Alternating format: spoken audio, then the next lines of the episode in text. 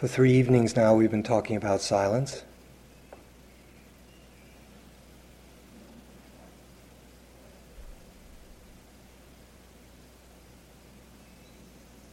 Suggesting that it isn't something utopian and only for some mystics with eyes popping out of their heads who live in strange places, but it's a necessity certainly from the point of view of Dharma, tapping the silence that's intrinsic, it's at our deepest essence of our nature. Learning how to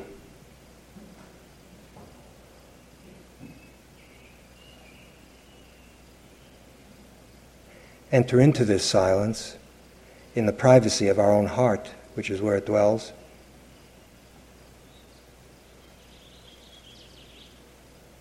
And how to bring it into life itself. It's not a retreat or an escape. Although to begin with, it seems like we need a lot of help and a lot of special conditions to enable us to discover, to acknowledge, and then finally to be the silence itself.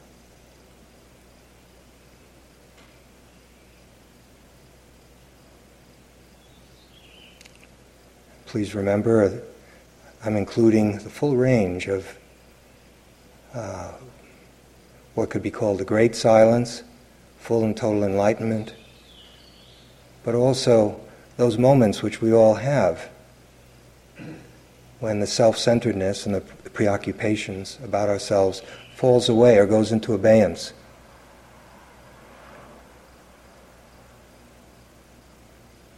Perhaps those moments are all too few, but uh, based on the interviews, you're st- certainly starting to, to taste it. So it's accessible, it's not something out of our reach.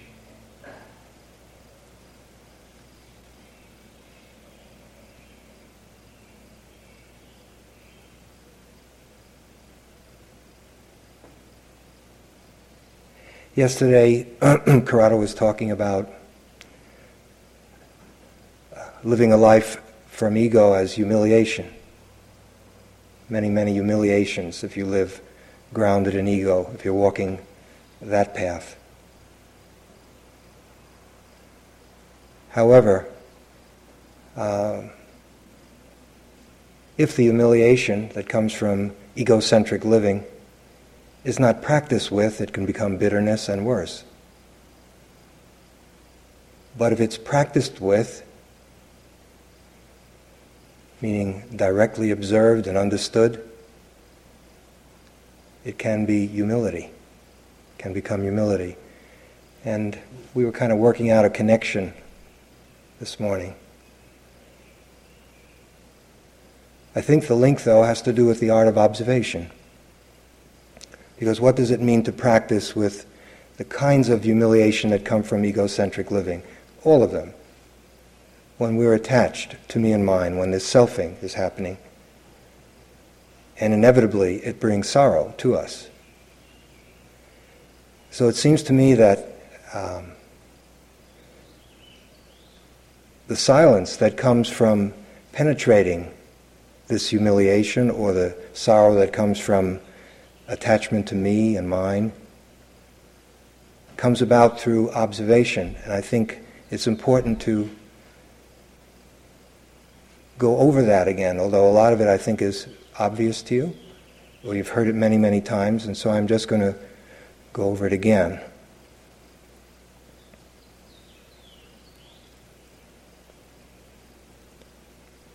The art of observation is basic for everything that we're doing here. We started off the retreat with the breath, using the breathing as a rather simple object, a natural and obvious one, and for most of us, not a problem, not problematic at least not deeply so. Now and then it is for someone. To develop the art of observation, but so that we could then learn to observe uh, states that are much more difficult to observe. Let me suggest some of the things that are not observation when uh, difficult states arise for us, stuff that we don't want to be there we have a lot of uh, practice either denying it, we're very, very skillful, we have many networks of escape. We know how to do that, we're all adepts at that. Denying it or drowning in it, getting lost in it, identifying with it, and being uh, swallowed up, burned by it, bitten by it. Different images used in the texts. And there are all kinds of subtle escapes which perhaps don't seem to be escapes, but finally are. Postponement, or as things come up, then we don't really look at them directly. We cope with them. Sometimes we cope with them for years. We human beings have an amazing capacity to delay, postpone, hesitate, cope with, until finally, when we've exhausted everything else, when we have nothing else to escape to, we finally come to wisdom, kind of kicking and screaming as a last resort. Okay, I'll look at it directly. Part of that is a conclusion. Uh, if you come to it, it has to be not as an ideology, uh, really a confident one that there is no escape from suffering. I think that's what the Buddha is saying. There is no escape from suffering, and yet we um, try so hard in so many different ways to escape. I'm not saying there isn't an end to it, I'm saying there's no escape from it. If you've seen that, if you've seen yourself wriggle this way and that way, until finally there's no more wiggle room left, then that can give you tremendous energy to finally get on with it because you begin to see all the ways in which you're um, avoiding something that uh, can't be avoided. It doesn't go away by any of these, other methods. And some of them get very close to being convincing and even satisfying, but they're not it. They're not direct observation. For example, in Cambridge and any place I think where there are uh, people who've had a lot of schooling and read lots of books, Buddhist and psychological and so forth, you can observe something And then the mind will come up with a brilliant explanation for what it's about, what's happening. And it is so satisfying. The mind is so flushed with the glory of how well it's understood what's happening that it's finished. You know, you just walk away feel you are feeling better. You definitely are feeling better, but you haven't begun yet. It's just that the mind is giving you a brilliant out. And so then, for some strange reason, it reappears. And so, little by little, uh, we start to learn about the art of observation. Um, in this art, we're not for or against what we're observing. There are no ideas in it, it's preconceptual. And the most important concept that's left out, of course, is me. I'm doing the observing. Uh, so, for the moment, excuse me.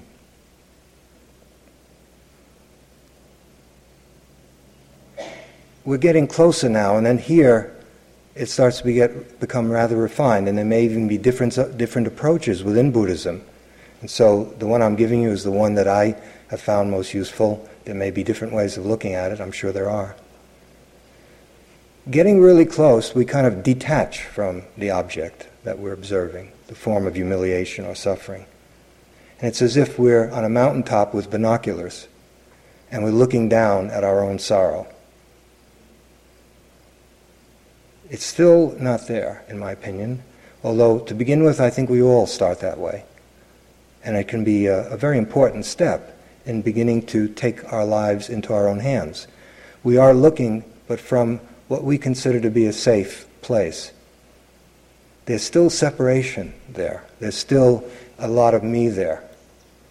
There's still, the observation is colored with self, with self pity sometimes, with fear, unknowingly. And the challenge is to enter into communion with the object. That sounds great if it's a sunset, you know, or a lover. But who wants to enter into communion with loneliness or fear there were a few uh, notes that wanted to know. Remember, we made the possible connection between fear of being alone and the fear of dropping into silence, which is a kind of, it's in many ways similar, because you have to leave all the company behind, all your thoughts and ideas and all that, just temporarily, everything. You leave the world that you've constructed behind. And question, a few of the questions have to do is it necessary to do long self retreats in order to root this out? I would say no. What I mentioned was that it is extremely helpful to do it. Uh, but what you have to do is when, let's say, fear of being alone or fear of dying comes up, and there are many occasions when it can come up, it, it doesn't have to be uh, living in a cave or some solitary place. You just become aware of it. You have to do this observation that we're talking about uh, and not skirt it. But then we run into a problem. To enter into communion with fear, do we really want to do that? With loneliness, with um, anger, etc. But I feel that's, that's what the, the, a real observation is.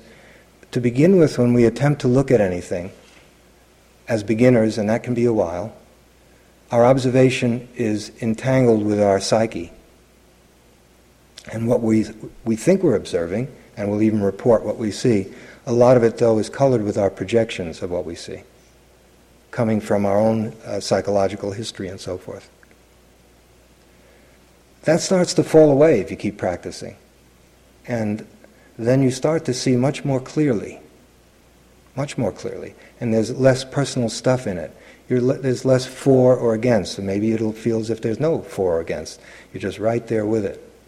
But there's still some separation. There's a self consciousness of being a meditator, being an observer, being the one who is mindful. That's still very helpful if you never get beyond this point. It's much more helpful than if you didn't learn the art of self observation. But I think there's one more step to go, and that's where that kind of self consciousness which is basically the ego dressed up as a yogi. really. It can be in monks or nuns' robes or whatever outfits we have. Because it is found out that, okay, the other things are not too important to you. You don't want to be a millionaire, you don't want to be a Nobel Prize winner, you don't want to, uh, whatever it is, you want to be a great yogi. Okay, I'll give that one to you. So, it'll really want to be a really good observer, a good meditator. And that's why finally real meditation begins when we can see, uh, when the meditator ends. And it does end, and we've, we've all had moments of it on this retreat. When there isn't such self consciousness, there's just clear seeing. And then thought will jump in and appropriate it, take credit for it, start scheming and where it can go, and what it can lead to, and how I'm doing. And next step is Burma, whatever it does. you know, So now, can we enter into a stage where there's no separation between you and what you're attending to? And I'd like to give you a. The reason I'm going into detail is because if we can get closer to it on this example, it's a personal one, then all the others are the same and very often a lot easier than the one I'm giving. My father died a couple of months ago. And since I talk this stuff all the time, there's no excuse for me. I mean, I had to uh, do all the things that I've been suggesting and that Corrado has been suggesting all week with my own grieving. And I thought I did a pretty good job sometimes, a very good job sometimes, and at other times I was doing all those other things that were like observation but really weren't.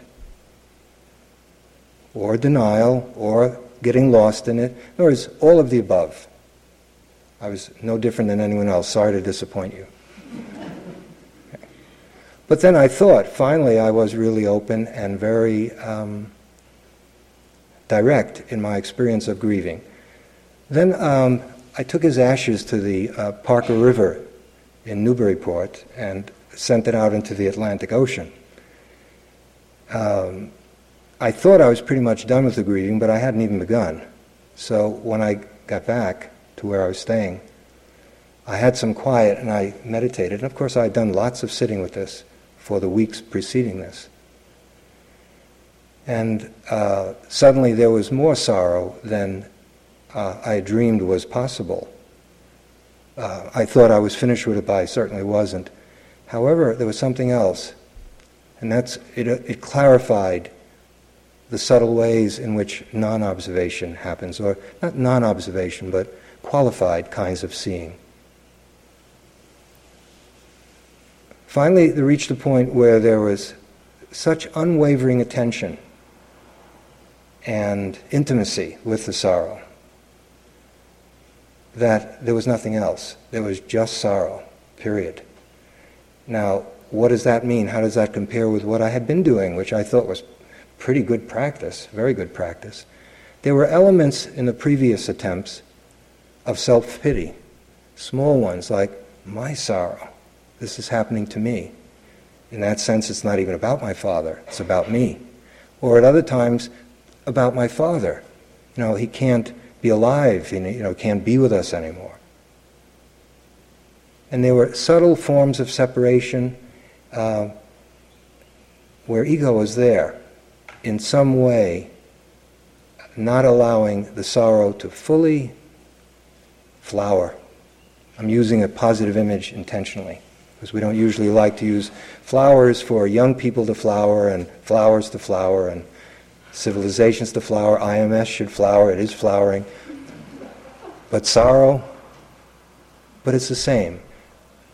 What happened was there was no holding back, there was no calculation, scheming, and a direct penetration into this sorrow for an extended period of time. And then immense silence, the silence we've been talking about, you know, in that ballpark. Look, silence is so vast. I'm using that one word to cover a universe that is goes from the most profound consciousness that humans can have to just some peace. I'm, I'm putting it all together so we uh, begin to be more at home with it and perhaps value it as a normal dimension of living. So I learned something from that. Uh, so, by extension, whatever it is that is blocking you from coming to a quiet mind, uh, the main way to come to it is that you, uh, there are no shortcuts. Whereas if you want the mind to be quiet, uh, among other things, we have to directly experience noise in this sense.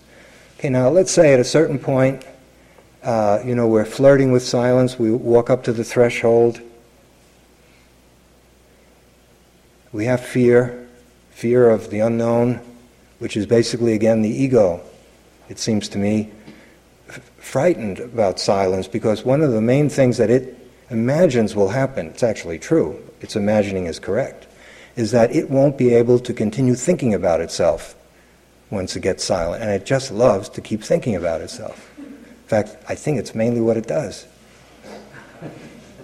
And it understands that in this new place, in the land of silence, there's no room for the ego. Because if the ego comes in, it's not the real thing it's something else. So if there's fear that comes up, then we work with the fear. In the same way, you don't have to be on a self retreat in a special place, but you do have to see how frightened you are of what you think it will be like when there's no thinking, when time falls away, when we don't have the company of all of our, my story, etc. Okay, let's assume now We've entered into silence, we've discovered it and entered into it. What do we do now? Nothing.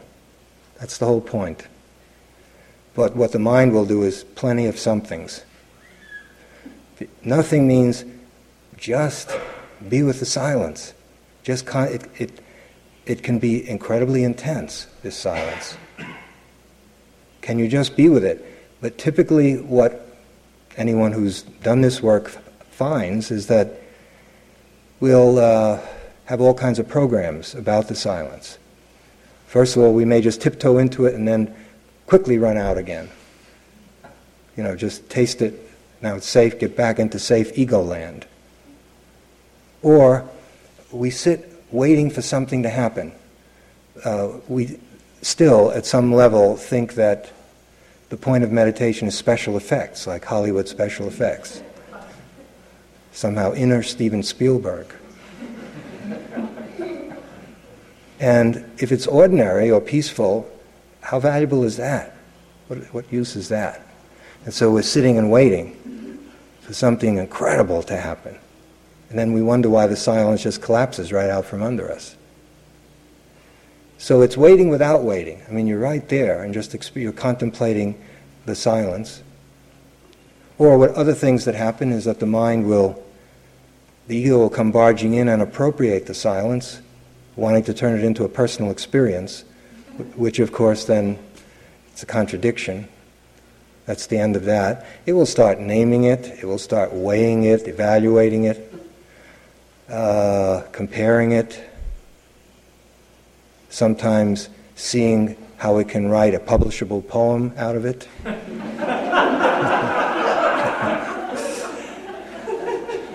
At least one that can appear in the magazine Insight. Okay. None of the above work. Okay.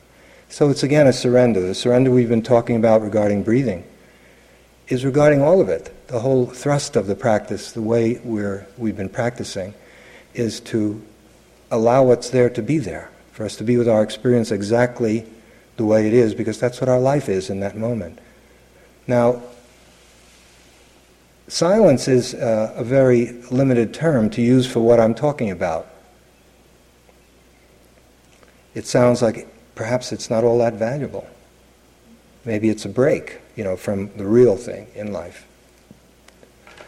But the silence I'm talking about is not uh, vacuity. It's not um,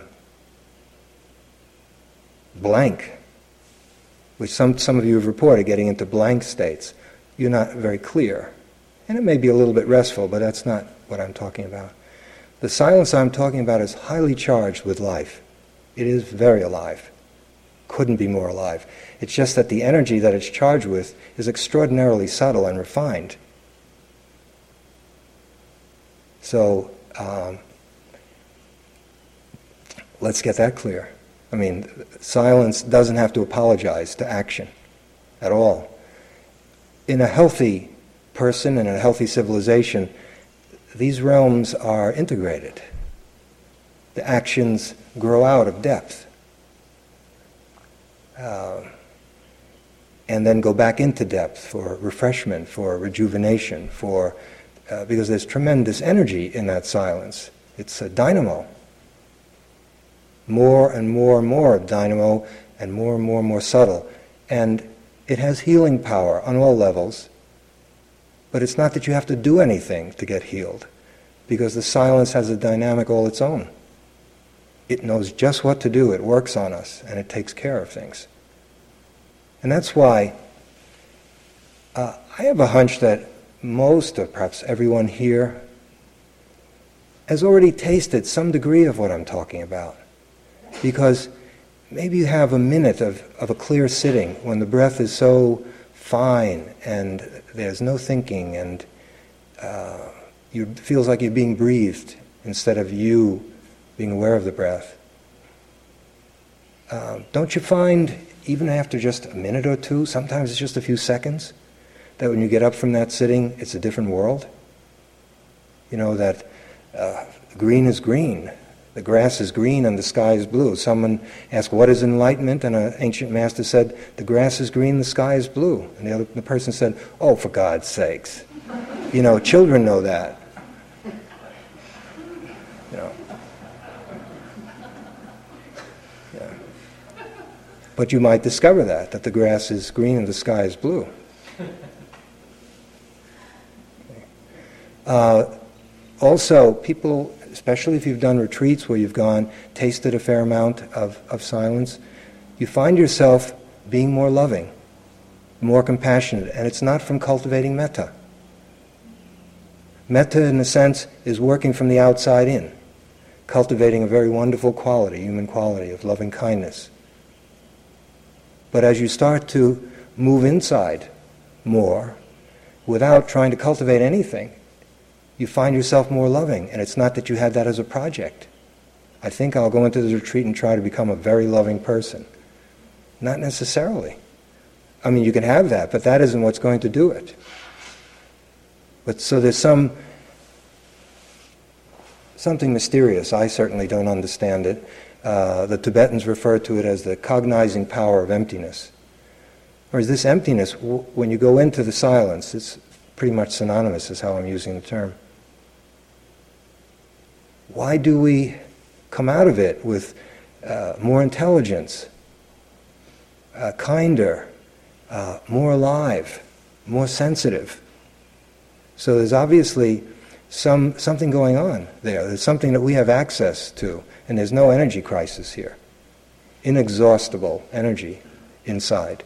Moreover, that silence is not in any way harmed by the, however noisy it is. We could have uh, the loudest sound in the world explode right now near us. It doesn't affect the silence I'm talking about. This is not the silence that's the opposite of noise. You know, when you turn the, when the refrigerator gets quiet, suddenly the kitchen's quiet, and the refrigerator starts making sounds. And it's a relief. Or the TV is shut off. This is an intrinsic silence. One of the main healings that can come uh, in our culture, so much talk about low self esteem, high self esteem, positive self image, low self image, negative self image. And I don't mean to demean that because uh, if you feel very lowly, if you feel very badly about yourself, if you have images, remembering they're just images, but we, they're powerful and we take them very seriously, it is better to shed them and replace them with positive self images, with something that, uh, where you have some resemblance to a human being with dignity and confidence and some hope and some willingness to live. But in Dharma circles, all of it has to go. I mean,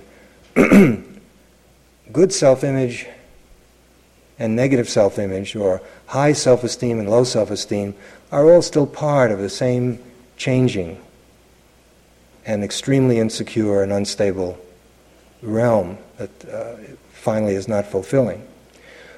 When you enter this, this silence that's in your own, uh, your, own, uh, your own personal silence, in a sense, it isn't I don't mean you claim it. Uh, in your own heart, the silence in your own heart. One of the things that comes out of it is a uh, an enhanced and intrinsic self worth. The self worth doesn't come from approval of others. You're not living off borrowed energy. People who teach, like us, we have to be very careful you know, especially if you do a reasonably decent job, and then people look at you and they say, oh, far out, fantastic, incredible. And so all that energy comes. It feels good. And then you strut away thinking that you're good, but you're living on borrowed energy. What happens when you give one bad Dharma talk? Not one joke.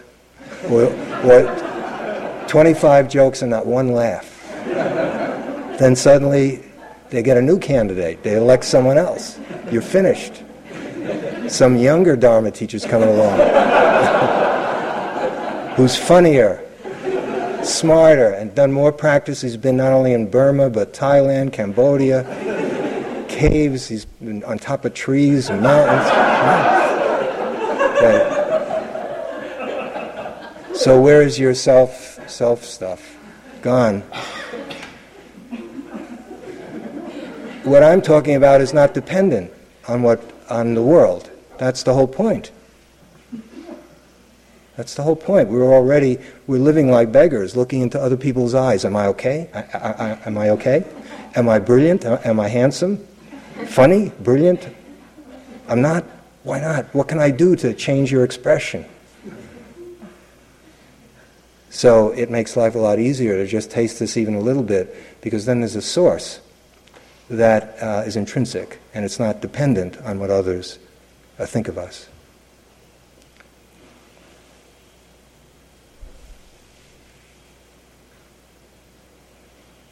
This aspect of the practice of uh, learning how to enter into and live in silence, we do it, we soak it, we soak in it, we let it work on us, and then inevitably we return to activity. It's not meant as an, in opposition to action.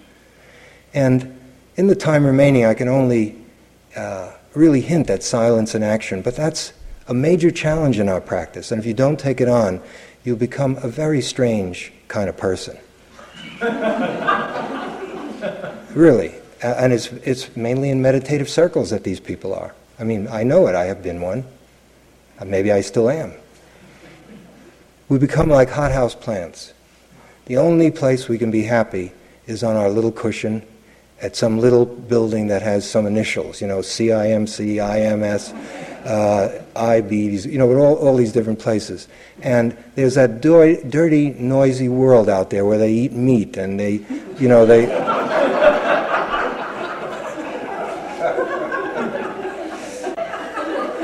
and so we just scurry back to our cushion all the time, scurry out to IMS, which is not to say that these aren't wonderful places to be. I'm here, right? So I obviously think so, and so are you.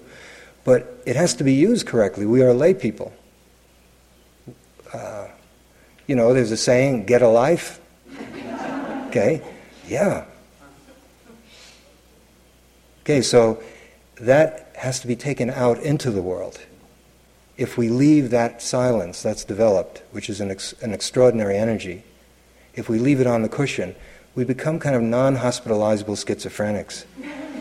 because the only place we can be happy is where we're very protected and where we have, uh, where we do this. So bringing silence into action is what in, in our tradition is sometimes referred to as doerless doing. And I would say the crucial, um, the thrust of it is that typically when we enter into any situation and any activity, uh, it ignites the ego. There's me, the sense of me or mine, I consciousness is aroused. We're doing something and it's, it's automatic. It's not that we decide to do it. We, we're doing that through much of the day. And so when, we're, when there are activities, activities are happening, even a yogi job, whatever we're doing, somehow I comes into it. I'm doing the pots. I'm doing whatever it is that we're doing. Now, the practice uh, comes at this in a number of ways. Let me give you one uh, very basic way, and let me use a, an, uh, an ancient exchange so, uh, from China. Someone asks, uh, asks a master, What is enlightenment? And the answer is uh, eating rice and drinking tea. Okay. How could that be it? Then let's all just get to the first Chinese restaurant we can find, you know, and we'll all be set, right?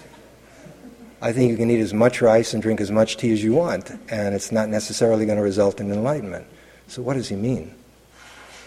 Uh, it's from two angles, from two ends of a, of a continuum, I think. One, it's a practice when you eat rice, really eat rice. And when you drink tea, really drink tea. Now, that means be intimate with it. Uh, do it. When you are fully and wholeheartedly doing something, without even intending it, the power of this selfing, this self consciousness, goes into abeyance. So some of you have already done it. A few of you have noticed it. You've had maybe 40 seconds on your yogi job where you've been chopping vegetables and you've been just chopping vegetables, and it's a wonderful feeling. Not because there's anything intrinsic in the vegetable or the knife, but because in that moment you weren't doing it. There wasn't so much self consciousness. Am I doing it right? The other people are watching. Maybe I'm cutting the carrots too thin, maybe too thick. Or whatever it is that, that arouses this self consciousness. So when there's this undivided attention, we're practicing being intimate with what we're doing no separation, which is on the way. But also, what the teacher is saying is that from, uh, let's say you have an awakening and you're living in silence a good deal of the time, or perhaps there are some people who live in it all the time. When the heart is silent, means that all the attachment to me and mine has been brushed out, it's gone. Obviously, there aren't a huge number of people like that in any generation what is being said is um, granted, let's say you have attained some depth in your meditation. Uh, good. Now, can you manifest that Can you manifest that in the ordinary world? because if you can't, then it means we are like hothouse plants. That means we can only be free under certain specified conditions. And when those conditions change, and as you know, life is uncertain, and none of us get exactly what we want. And so it's us who have to change because life uh, is not going to change for us. And so the practice becomes bringing your hard earned development, the qualities that we all develop on retreats, and actually, uh, as one author put it, jumping into life. Uh, if we're afraid of living, let's look at that. If we can honestly conclude, and I think this is an extraordinary thing to do, very, I haven't found many people who do it when you're an adult, to acknowledge, you know, I don't really know how to live. I, I really don't know how to live. It's too humiliating. Here I am, I've got all these degrees, and I, I honestly do not fully know how, I don't know how to live. That's a wonderful place to be in, not to demoralize you or to further uh, humiliate you, but to give you this openness. Well, how do I live? Now, at this point, let's say when we've tasted some, it's also called clear mind. It's also called no mind when it's very deep. It's called stillness in action. It's called doerless doing, whatever language you like. But the point is, the action is coming not from a calculating mind all the time, which is thinking about what it should do. It has, let's say, norms and spiritual circles. There are all these ideals that we're always trying to reach. And, you know, we need them, they're helpful. But the actions are coming from the past, from the old mind. And more and more, practice is dying to the past, at least to the control that the past has over us. When the mind, a silent mind, why do we want a silent mind? Because a silent mind is fresh, it's alive, it's clear, it's innocent, it's young, no matter how old the body is. And all kinds of creative possibilities creative in the arts, in business, in science, and of course, the most creative of all, how to live. Okay, if you take that on as practice, come to IMS, come often, sit these retreats, go to other retreat centers, but please don't set it up uh, as a kind of hierarchy where this is where you do the real spiritual work and then uh, kind of glumly go back to your daily life that you crawled out of to get here. You know, kind of this, where this is a kind of a field hospital, you know, in wartime. you know, where people have been wounded in life and come crawling here. That's fine. This is here for that. But you know also what they do in, in the military? Very often, not if you really need help, uh, a lot of it is psychological. They'll kind of, you know, fix you up a bit and then they send you out the other exit of the tent, back into combat what I'm trying to say is that uh, there's a dignity and an immense value in retreat life and in formal practice. But if we reify it, if we uh, turn it into uh, something to worship over and above the rest of our life, particularly since we're lay people, which means that's most of our life, a very, very high percentage of our life, is doing what it is that we are so happy to get out of to get here. Okay, so that is a, a won't work in my opinion. I haven't seen it work too well. Rather, uh, not even begrudgingly going back to daily life, but take it on willingly. Then what you have is the greatest teacher of all life itself. I mean, life is constantly teaching us. If you practice awareness, you can't miss it. The lessons, the curriculum, it's all over the place. What's lacking are students. okay, we have all the equipment. Awareness is the main one. The determination, the commitment, the willingness, the understanding of the value of paying attention so that we can learn. Now, a lot of the learning I'm talking about here is not knowledge. That's valuable too. It's not to set that off as uh, the enemy. It isn't. But this is a direct experiential learning that comes from. Do you remember? Um, maybe we'll. We don't have too much time. Remember, I mentioned one of the most subtle tricks that the mind plays on us. is when we think we're observing, let's say, a very unpleasant energy, fear or anger or something we really don't like, rage, whatever it is. And we're not fully really observing it. It's just our brilliant intellect, which has read uh, Freud and Jung and Buddha and everyone. And it comes up with a brilliant explanation of why this is there and how it's all caused. And, and then you, you do feel better in that moment. You feel much better and you get up and it feels as if you don't have a problem.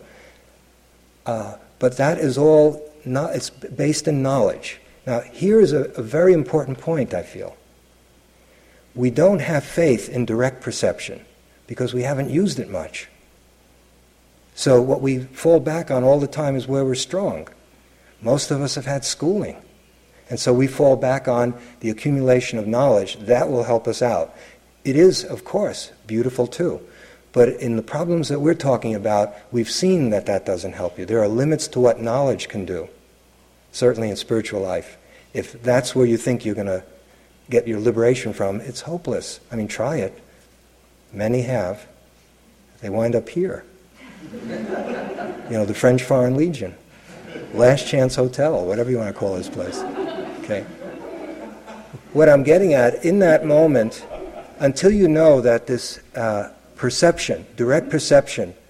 And here's another use of uh, um, humility. I find it a very helpful one for myself. Uh, it's very important for well educated people. When you approach, let's say, any form of sorrow, can you approach it with the humility uh, that doesn't depend on everything that you've learned so far? Can you drop all of that? That, that takes a, a lot of humility. That all the accumulated fantastic Buddhist insights and all the rest of it, can you? It's don't know mind. It's beginner's mind. So you all know it's been talked about a lot.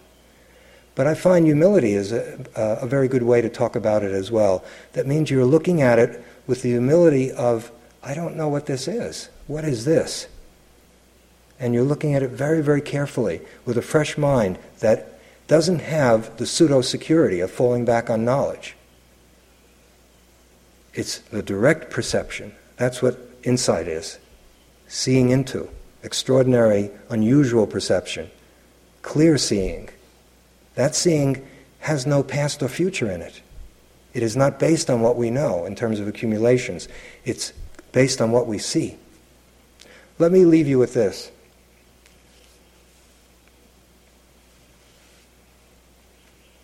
Oh, sorry, one quick one very important. It's just a matter of time. I'm very sorry. I'd like to go into it longer. Maybe we can sometime. Working with the sense of self in action, uh, when you are wholeheartedly involved in what you're doing, you may find that just that wholeheartedness weakens or breaks the momentum of me and mine, which is so rampant, and that you're really doing what you're doing. And in those moments, and they're often the happiest moments in our life, the full attention, the, uh, the full involvement in what we're doing, brings a halt to the movement of me and mine temporarily. It's not uprooting it. So in those moments, you're tasting doerless doing.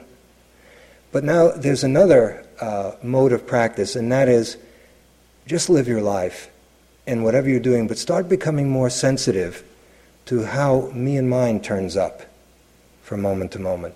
If you begin to turn in that direction, you'll see it's quite a lot of fun. It really is.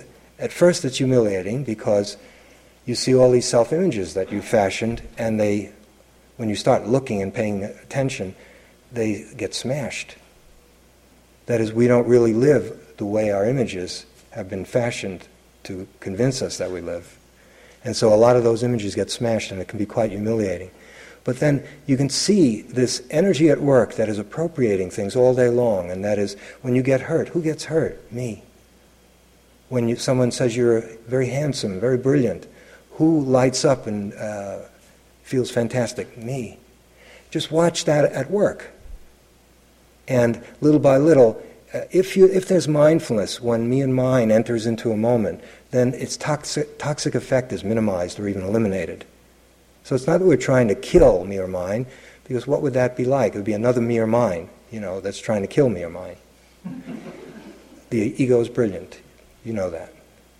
Okay, so it's gentle, but more and more it's becoming sensitive to how this process works and uh, becoming mindful of it when it's there. As you begin to do that, it starts to, you'll have more space, more, more space in your mind. And when you have more space, that space is filled with stillness. That's the stillness we've been talking about, which has endless dimensions to it. Finally, in the Japanese Zen, they talk about kensho. And what they mean by kensho, it's a very beautiful term, is seeing into your true nature. Seeing your true nature. Okay. Now, when the mind hears that, then it turns it into an object. Oh, I'll see my true nature. And it projects another object out there that someday it will get if it solves all of its koans or if it sits uninterruptedly. Uh, but Kensho is not, in other words, it's not that you see your true nature, that it's another something exciting and new and fresh out here. The seeing is your true nature. The hearing is your true nature. Do you see what, see what I'm getting at? So that finally, um, what, where the practice leads, all of our stories start. You can tell your stories and know them. We do have a biography, but they lose their hold and where this is all moving, the, the best term I can come up with, which helps me, is absolute presence. Uh, that's where it leads. In an absolute presence, I think that's somewhat what Kensho is driving at. Uh, up until that point, we've concocted notions about who we are. We keep objectifying ourselves. But through mindfulness, you see that. And then more and more, finally, you saw yourself off a branch and you realize that you're awareness itself. Okay, could we have a few moments of silence, please?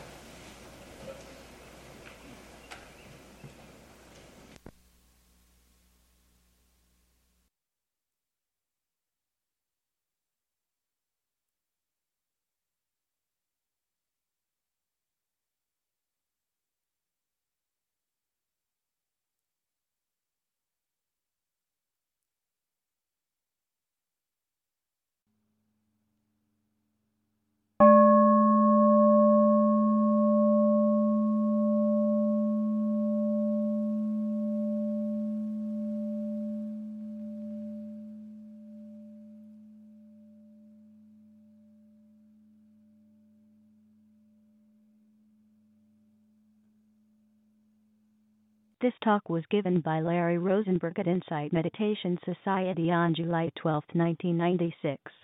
It is an offering of the Dharma Seed.